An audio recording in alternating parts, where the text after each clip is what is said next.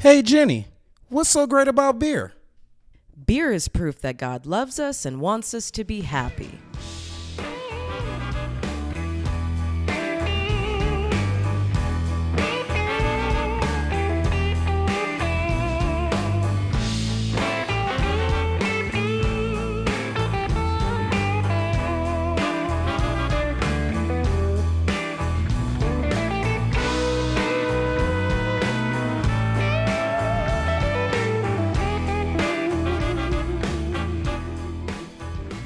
Welcome, welcome. You are listening to Beer Talk Radio, the only craft beer podcast in the business section. I am your host, Jenny the Greek, the queen of beers, La Reina de Cerveza, the Khaleesi of craft, the Bourdain of brews, the Cardi B of ABV, pourer of pilsners, and lover of local dives.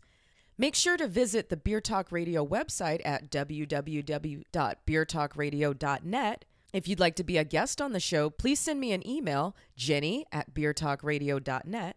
And if you're a fan, you can be on the show as well. Just click the link in my show notes, leave me a voicemail, and I'll put you on the following episode. Let's drink.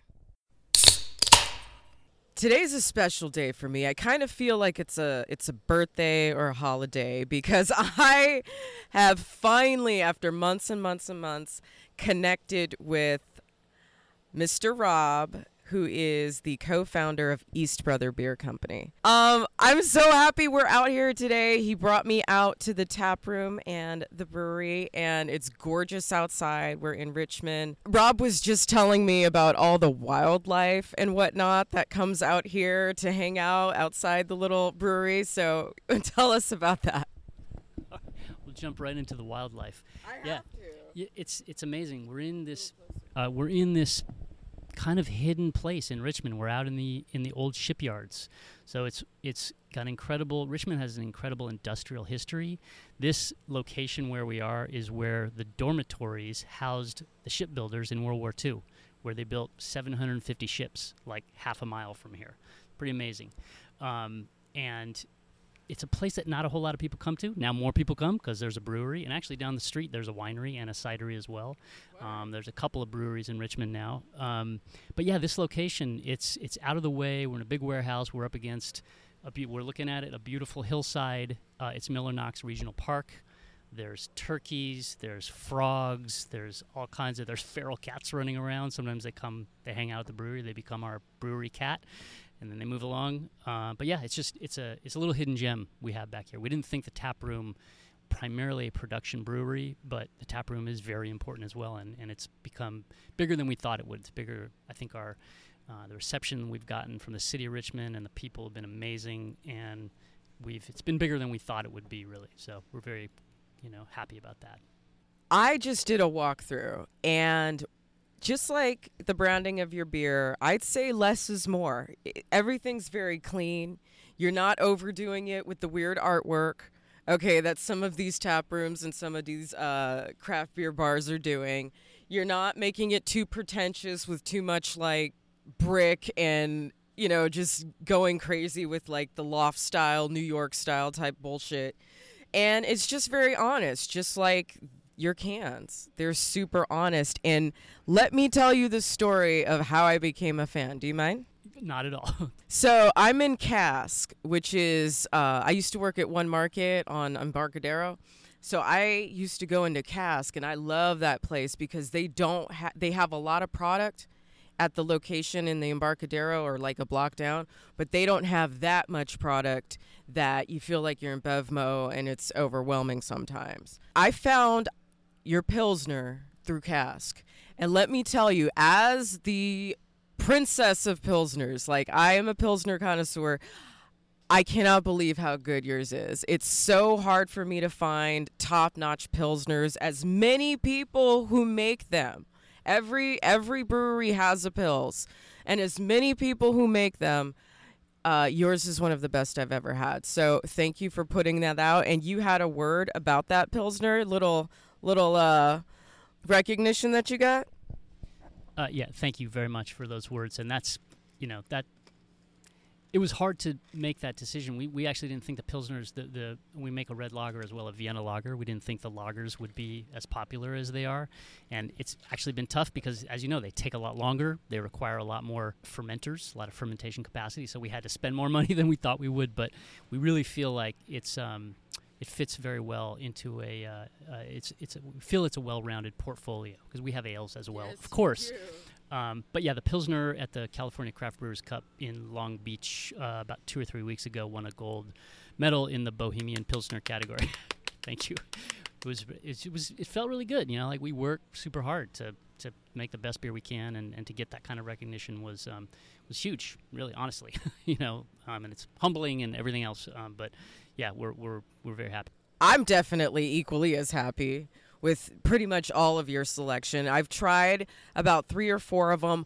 Give us your product line, and then after that, can you tell us what are your best sellers, like your top three, like the ones that keep the lights on, the ones that everybody should know about if they don't already know, the ones that we need to be asking for at tap rooms and bars? Go ahead. Yeah, I'll, I'll answer the second question first. The, the Pilsner is the bestseller, which is which is awesome. Like I love that, you know. And it's it's a I mean everyone's got their own approach uh, in brewing. As we know, there's like I, I just read it the other day, maybe yesterday. Ten years ago, there was 1,500 breweries. Um, if you go back to the 80s, I think there was like 100 breweries. Like it was crazy how few there were, and now there's what over 7,000. So there's five times as many as there were 10 years ago, um, and that's it's it's it's a beautiful time to be a beer drinker, right? There's something for everybody, and there's a lot of uh, you know there's the fruited sours and the hazies and the pastry stouts and um, I love all those. Those, those are great. Um, what we what we were brewing, you know, in the many years leading up to this, over and over again, were classic styles. So, kind of a the phrase that we kind of hung our hat on, at least internally, was like return to classic styles, um, because of there, there's a lot of experimentation, innovation. Um, we felt like there's there's room, particularly given global consumption of beer is mostly lagers, right? There's a beer in China called Snow, which sells more than Budweiser. You know, like, of course, there's a lot of people in China, a lot of people drinking beer, um, but in the in you know the the totality of beer consumed in the world is lagers. Um, there's a big market for that, and we love them. And famously, brewers love them too, right? Like you know, a lot of times you brewers are making their money, as you say, keeping the lights on with with uh, you know maybe a hazy IPA or, or a, a series of them, but then you know on their off time the brewers are drinking drinking lagers. Um, we love it when we love it when people are drinking our lagers.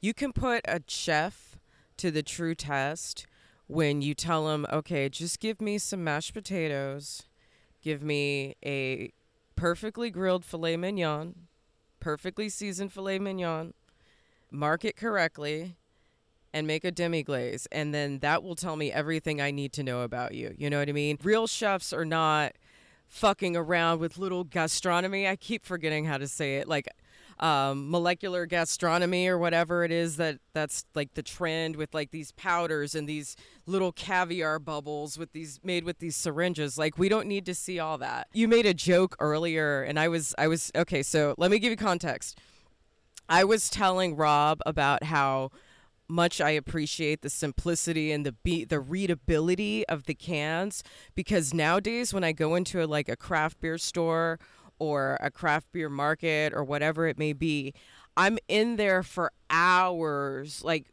looking at every single every single fucking can, every single fucking weird picture, every single can with like a cartoon character on it who or you know some sort of like uh, mascot for it and it's just where are the words like i need to fucking be able to read what it is but um, i was talking about that and then your friend made a joke that going to a craft beer store is like Uh, it's like an acid trip. yeah, it's funny. I mean, and a lot of times those those cans and those package designs are beautiful on their own, but they, tend to get they tend to get they can get you know lost in a sea of of uh, of craziness. So yeah, we, we like simplicity. So uh, to answer your other questions, what what are so we have five core beers. okay they are We have a we have a Bo Pils. We have a Vienna Lager. We call it Red Lager. Um, we don't really name our beers. We kind of just say what they are. pretty much. Pretty much. you, thank Um, you Well, it's all pa- it's all part of the approach, right? It's all we're trying to trying to stay simple. So so Bo Pils, Vienna Lager, um, Red Lager. We have an oatmeal stout. and then we have two IPAs. We have um, what we call a gold IPA, and that's a kind of a classic West Coast IPA. You know, big punch, um, higher in alcohol, uh, and then we have a red IPA, um, a little more malty, malt forward IPA. You could you could almost call it an amber ale, but it's pretty hoppy. Um, it's got some some beautiful um, uh, mosaic in it uh, that gives it that you know kind of stone fruit aroma to it and, and flavor. So that's the core beers, and those are only five we do over and over and over. Those we distribute, you know, in kegs and cans in the market, restaurants, bars, bottle shops, liquor stores. So this is our third year being open. Actually, the first year we were open, actually the first year we just did those five beers. The second year we introduced a lager series because we figured, hey, people are liking our lagers. let's kind of double down on that, and we do uh, four of those throughout the year, so one each quarter. The third year, which is this year, we've introduced what we call a freighter series. So we're near the port. There's freighters that come and go. We said, let's do big, bold ales. We'll call those the freighters. So we've got four of those. So the um, going back to the lager, we started with a Baltic Porter. Most porters are ales, but the Baltic Porter um, is a, is actually a lager. It's lagered um, over a longer period of time. We have a Maibock pre-prohibition lager, and oh then my god, I need to taste that. I think we. So I think that's not on tap anymore, but we might have some cans of it, so I can. Yeah, and then uh, the fourth one of those is a fest beer. The fest beer just came out. Um, that's that's and that's been, of course, very popular this time of year. You put a any kind of fest beer out if it's you know halfway drinkable, people will people will buy it. We, Okay, we think it's pretty good. I want. Yeah. I want that. I want We'll, that. Go we'll, get it. we'll line you up with those. I'd uh, like two, please. And then the Freighter series, we started with a double IPA. Um, we did a Belgian Tripel, uh, Imperial Stout, an English Strong, English Strong Ale. Yeah. So those. Are, so we basically have eight beers that are series that we do once a quarter, and then we have five cores, and then a couple of taproom exclusives. We do a saison in the tap room, and we do an uh, an ESB that we call an English Pale because we figured ESB is a little confusing. So English Pale, and that's pretty much it. Any crazy beer stories that you can legally tell to us? If there's like anything, uh, any funny accidents ever happen in the tap room? Any any funny excuses from employees? Like anything you can share? Boy, uh, there's so there's so many things that happen on a day-to-day basis. just Um, just just one crazy thing that could go wrong. oh man, let, let me tell you, you would never imagine.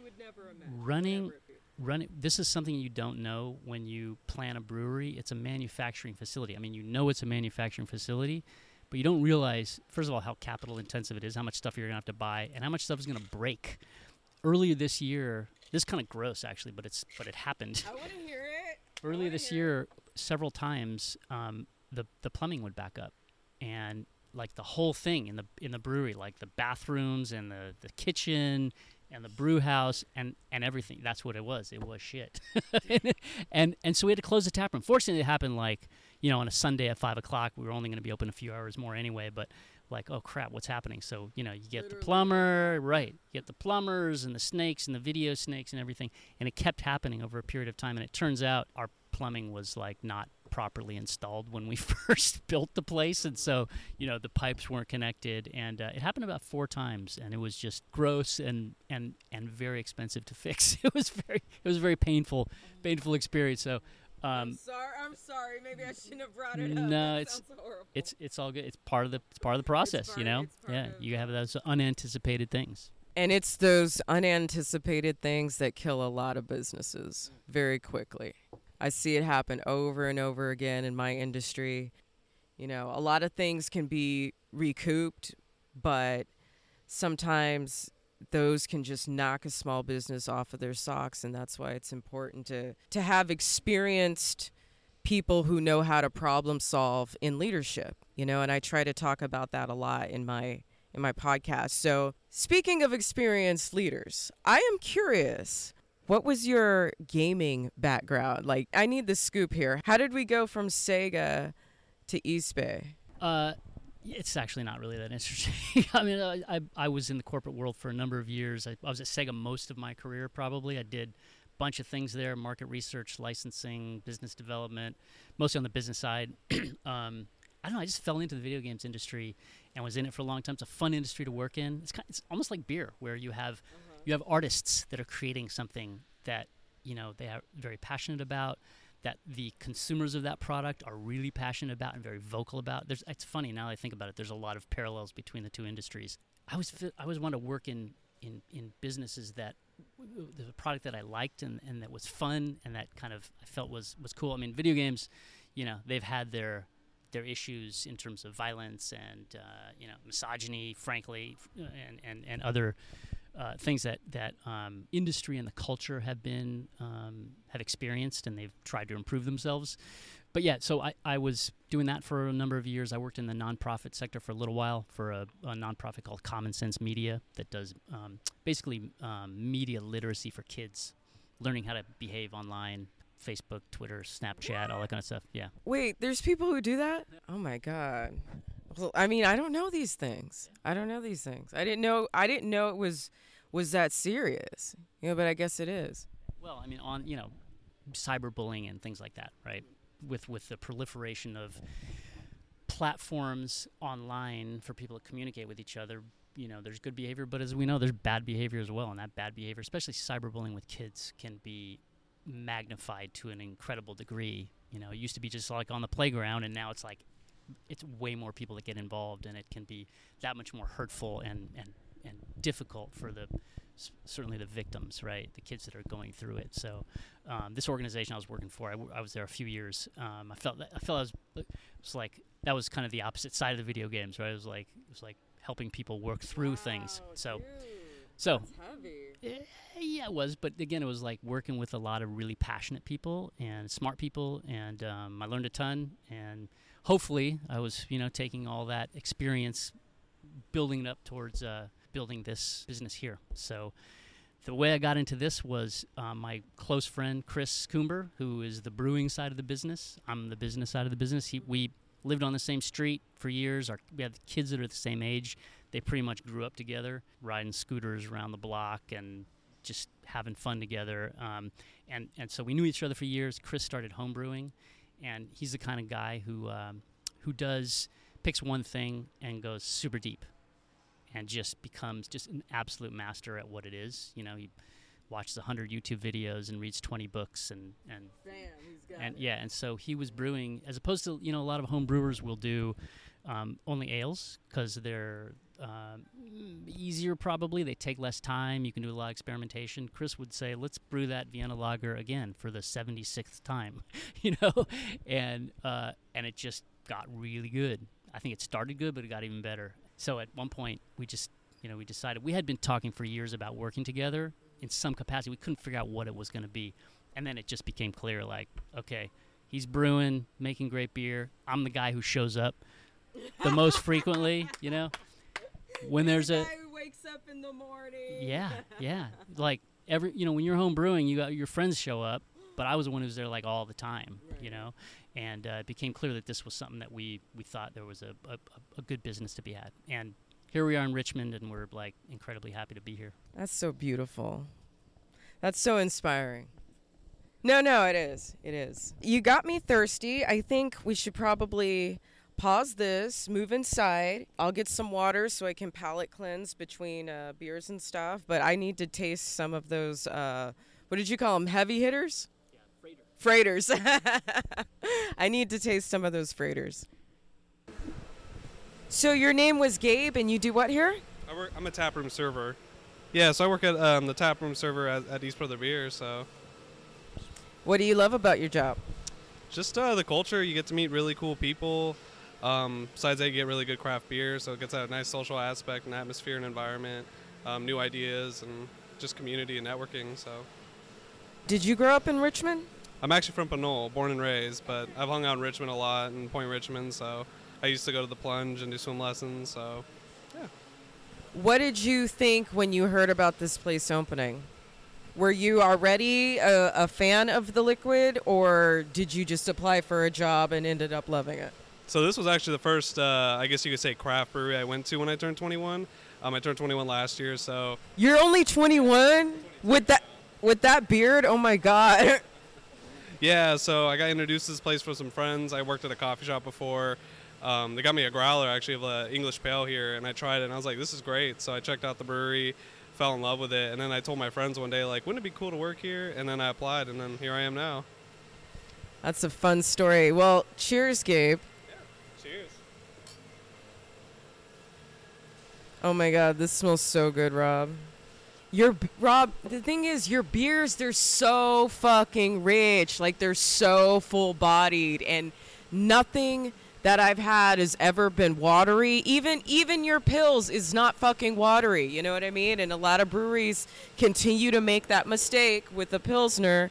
Um, I I don't mind a watery ass Kolsch, but please don't give me a watery pilsner. You know what I mean? And this is amazing. The color is gorgeous. Do you want to share with everyone? Your beer just totally permeates the mouth. Like every single one of them I try. Like, would you agree, Gabe? Oh yeah, everything here is delicious. Yeah, one of our thank you very much. Um, one of our criteria has always been like drinkability, that sort of voice in the back of your head that says, "I want another sip." A lot of times, I've found I'll take a sip or two of a beer, and it's, you know, it's interesting. It's it might be rich and have all sorts of different complexities or flavors, but then it's like too much. It's either too much or not enough, and and hops are there to balance the malt sweetness. It's it's a pretty simple calculation. You want to balance, and balanced beers. That's what we always strive for. So when you have that little voice in the back of your head saying "Take another sip," that's to me that's like that's success. And the red lager, that's one of the ones we've been brewing for the longest time. That took a long time to get right. and it's a beautiful style, you know. It's it's light and crisp, but it does as you say, it's got body, it's got character to it. It's great with food. It's really good with food. We found that um, a lot of the accounts that buy that from us are restaurants.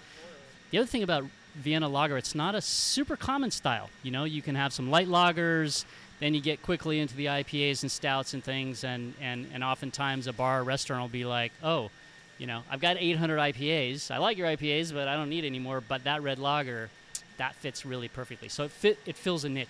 your beer is addictive. There's no doubt of that. I love I love that caramel tone to it. It is a deep, deep, beautiful, perfect teddy bear brown. It's just gorgeous. It looks even better in the light. It almost looks like Coca-Cola just a little bit. Like that's how pretty the color is. And it, is full bodied. It's it rinses down really clean even though it like like I said it permeates the mouth and just the fucking oh yeah the maltiness of this. Oh my god. Yeah it's it's like drinking uh, an americano but not but just not on that level but it gives me the same sensation. Doesn't taste like americano but it it gives me the satisfaction of drinking an americano you know what i mean? It's just that mm, just what you need it does taste very european have you won any awards for this one well you're gonna for sure Oh, hopefully. You will. You said it was a 4.6 beer. Are you shitting me? It it it tastes like a 6.5. Like it gives me it gives me that hit. Like I just woke the fuck up. like an americano. That's the beauty of the beers. You can have a couple pints and walk away and you'll be fine. That was something also that was very important to us in having kind of a well-rounded portfolio, having a number of selections, a number of options for people that were lower in alcohol. We do have higher alcohol beers and like the Freighter series, which you'll you'll taste in a little bit. That gets up into like seven, eight percent. In fact, the next one we're going to do is a Russian Imperial Stout. And it's going to be about ten. We're not going to serve that in a pint. We're going to only, you know, in the tap room, we're only going to serve halves because we're trying to be responsible. But that'll come in, uh, that'll come in 16 ounce cans when you're buying it, you know, out in the market. So So you said we're going to a stout next? Oh, that's what you're okay. I thought you were gonna make me drink a stout after drinking this. No, I was like, no, wait a minute, I'm not ready. Let's go a little lighter. This is so good, but um, it's almost too good. Like I'm enjoying it too much. Like this was like a really, really good teaser into what lies before us. This was amazing. Let's do the fest beer. Yes. you had a few words to say about Mr. Gabe. He's only what 22? Oh my god. He's so he has such a great presence about him and he's taken the job seriously. I like it. Well, he's he's great because he's got a very um, chill personality, and you know he fits in with what the, the culture that we're trying to build here. You know, we don't people people come in here. We never look down at you. We never feel like, oh, are you good enough for us? Are you good enough for the beers we're drinking or the beers that we're making? We we want everyone to feel welcome here, and uh, and Gabe's personality. I'm I'm like saying good stuff about you, man.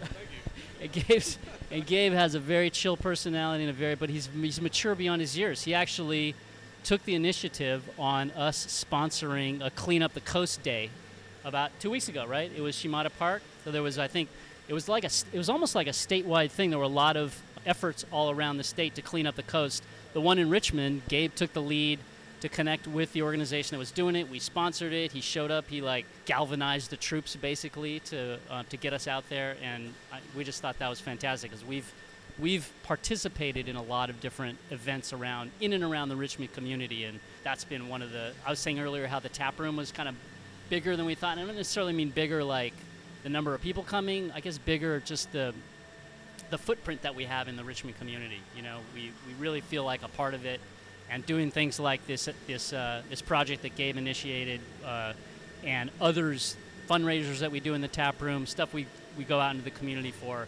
have been super important to us. As always, giving back. Well, speaking of giving back, what did you just give me, Gabe? Gave you our delicious and exclusive Lager Series Fest beer. I mean, it is it is the season. It is the season. Are you guys doing? Are you having any Oktoberfest events or anything going on? No, we're, we're not doing any events here in the tap room. Um, we're thinking of doing something next year, um, but the big the big event that we had was just about a month and a half ago. We do a we do a what we call a summer classic, which is a which is a car show. Hold on, is there any stone fruit in this? Sto- oh, it's interesting. You get stone fruit from there. Yeah. Well, oh yeah, no, for sure. There's definitely yes. It's there's there's fruity. I would say it's probably more stone fruit than grapefruit, but look, everyone's senses are differently different. Everyone perceives things differently. One person might get stone fruit, the other gets citrus. But yes, there's definitely a fruitiness to the fest beer. I'm sorry, it just hit me so hard. I had to stop you and ask, but I you, I interrupted, and I'm so sorry. Um, you were talking about the car show. Okay, I'm so sorry. A fucking car show? Hell yeah! Yeah, that was that was actually the brainchild of Steven, our tapper manager, who should be showing up pretty soon. You can meet him. As you saw when you came in, we have a giant parking lot out there, which is nice for people. They never have to worry about parking. But we thought, how can we leverage that, and how can we do something that's interesting, that's that fits with our brand, classic, kind of something that people gravitate towards, that brings together a lot of different people. And we've done it three years in a row now. We do it the last Sunday in August, and this this year we had man, maybe 70 classic cars out there. We had probably 800 people show up, and it's a really great cross section of the community. Yeah, it was really it was really awesome. We have live music, got a couple live bands playing, got a bunch of food trucks, um, but it's great because there's not any big agenda. It's just bring your classic cars, and the people that are involved in that culture are like super passionate about their cars, and they love looking at each other's and talking about them and it was just a very relaxed, enjoyable afternoon. And uh, again, it sort of fits with what we're doing here. Just it hey, does. come get together, chill, enjoy, enjoy a beer, enjoy some music. I love that you are a purist. And nothing says purist like a classic car show and these incredible beers that you make that just return to the bare basics, but then amplifies the enjoyment of the bare basics. You know, we don't need to fucking go out on a limb here. But the Oktoberfest is obviously seasonal, right? So this is, uh, you know, this is something I'm only going to get here once in a while, right? Okay. So you can find that we you know we do one batch. So we have a system that makes 20 barrels of beer at a time, 40 kegs. And when we do our seasonal beers, we do one batch. So we make 40 kegs worth we put some in cans, we put some in kegs, and we distribute it out in the market. So you can find it out in you know restaurants and bottle shops and stuff. And then of course we serve it in the tap room as well. All right. Well, here we go. Cheers. Wait, what are you what are you drinking? Pils, pils all day. Oh my god, I love it. I love it. Once again, nice job. Perfect. Not over the top. And we're we're big on clarity too, so you can kind of see right through the beer. That's really important to us. Who's your brewmaster? So my business partner Chris was the architect of the recipes, the original beers, and since we opened, we've come up with the series beers, and those are created uh, in conjunction with Paul Lashevsky, who is our head brewer. So Paul and Chris collaborate together on the recipes and the brewing. it's so that right kind of German malty. Like it's just it. You know, it was funny that I smelled fruit, but I didn't. I didn't taste fruit in it. But once again, like you said, just like the way people's senses are. But then, yeah, it's super. It's super refreshing. It's not too dark. It's not too much. Um, if I had to pay 12 bucks for this at like a real October festival, you know what I mean? I would pay it for sure.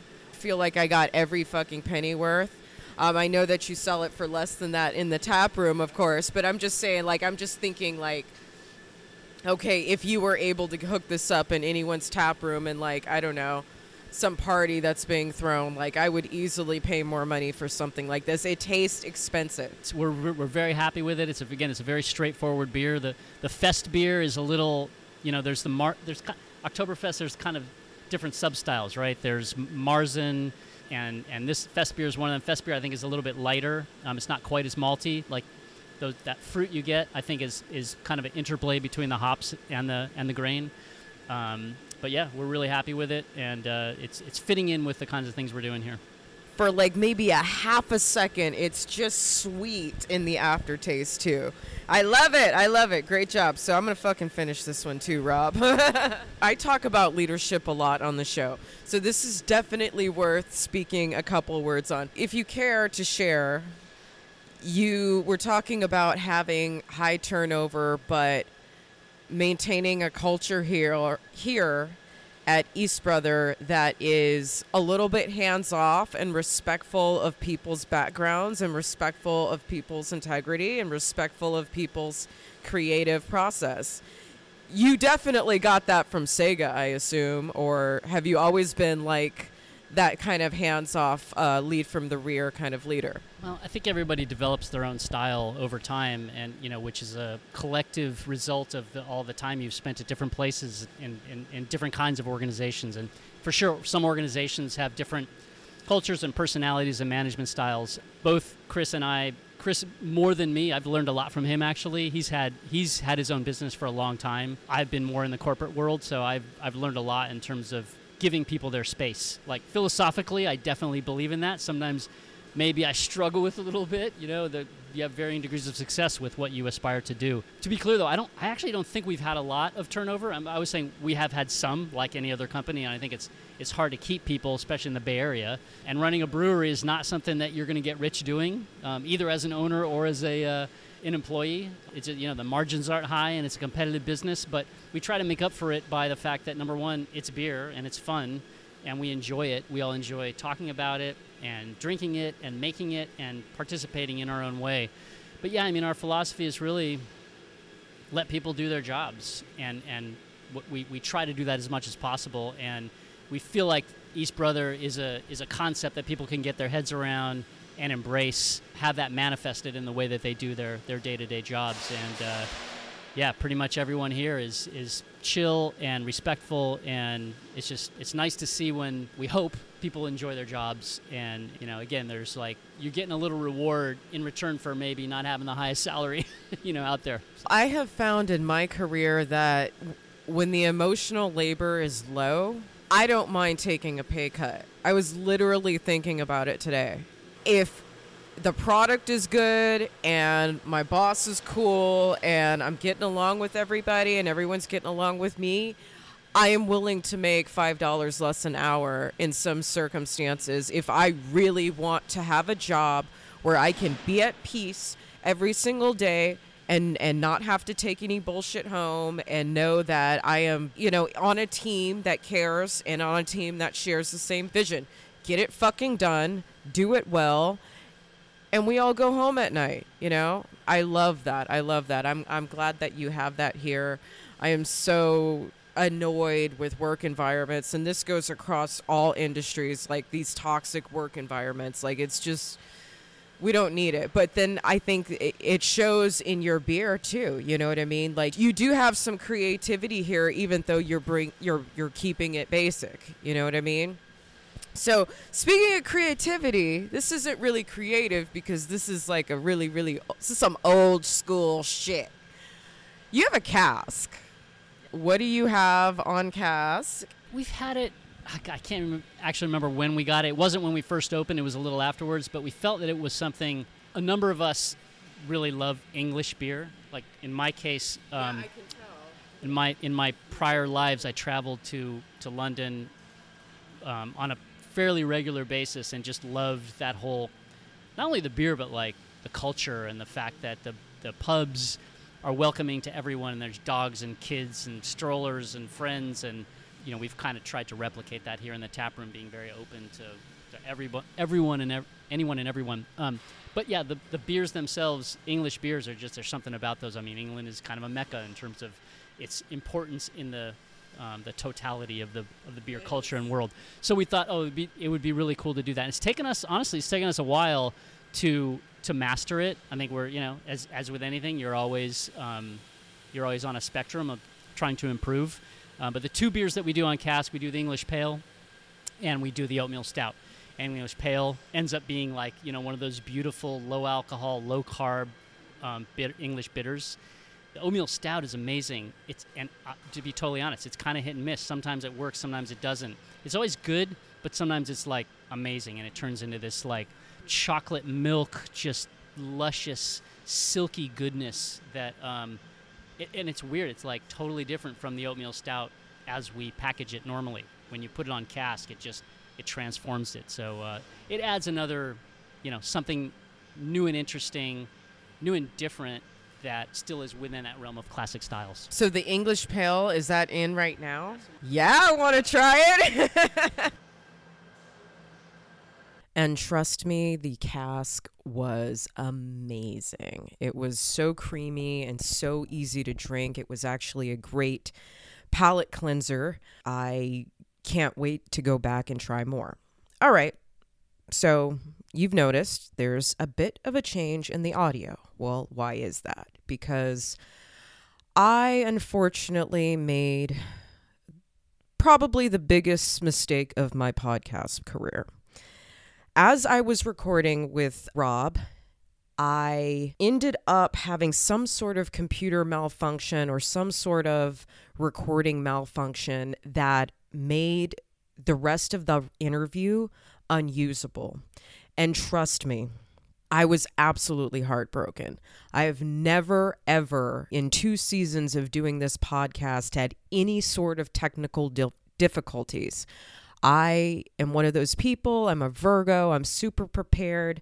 I try to find every type of solution that I can, but some way, somehow, something happened into the with the compressor about um, 35 minutes into the interview that made the remaining 45 minutes that Rob and I talked um, sound really muffled, and I did everything that I could to try to salvage the audio. I even sent the audio to a music producer that I know just to have him look at it and have him use his more expensive editing software than I have to try to fix it. And unfortunately, the audio was just so corrupted that I wasn't able to use it. So, Beer Talk Radio family, we lost a lot of great information, a beautiful conversation.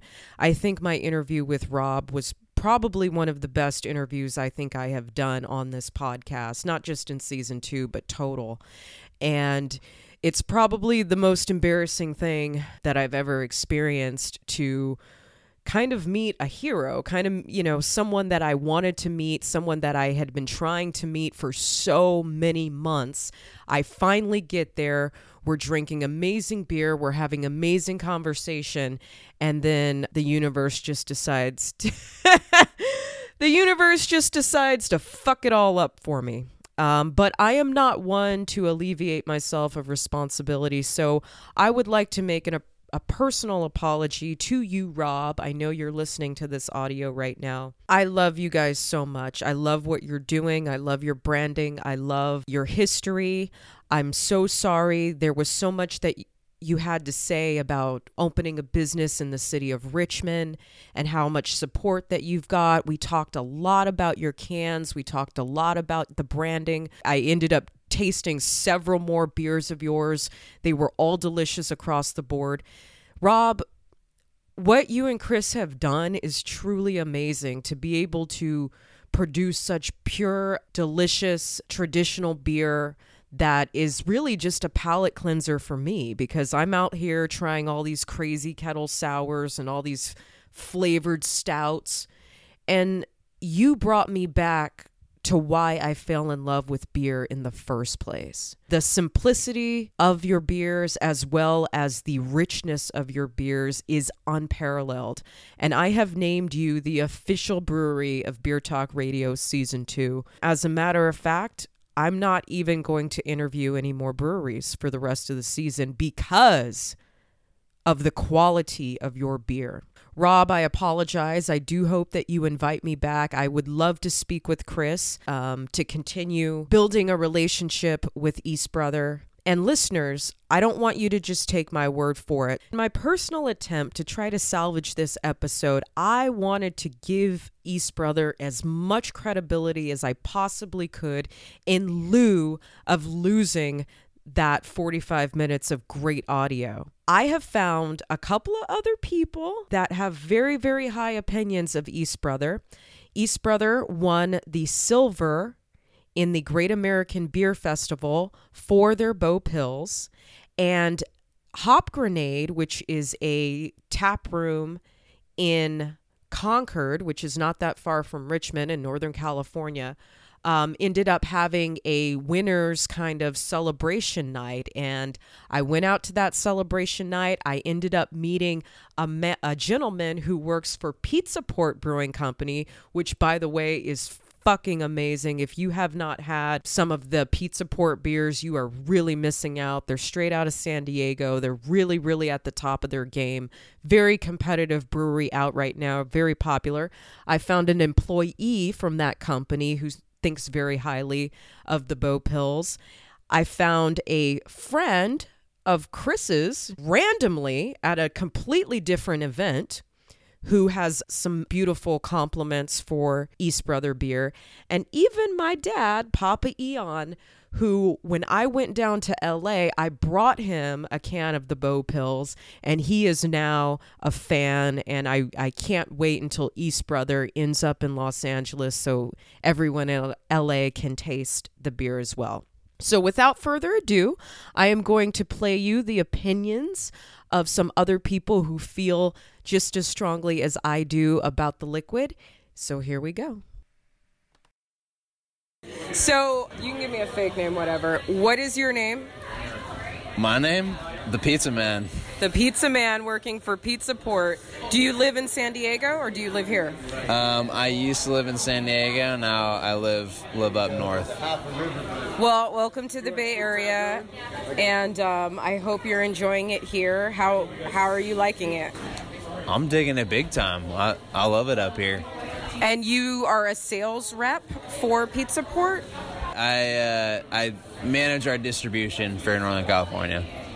Awesome, awesome. So, what brought you out tonight is that your company won one of the GABF awards this year. You came out to support um, also the other, or at least to um, to sample some of the other winners.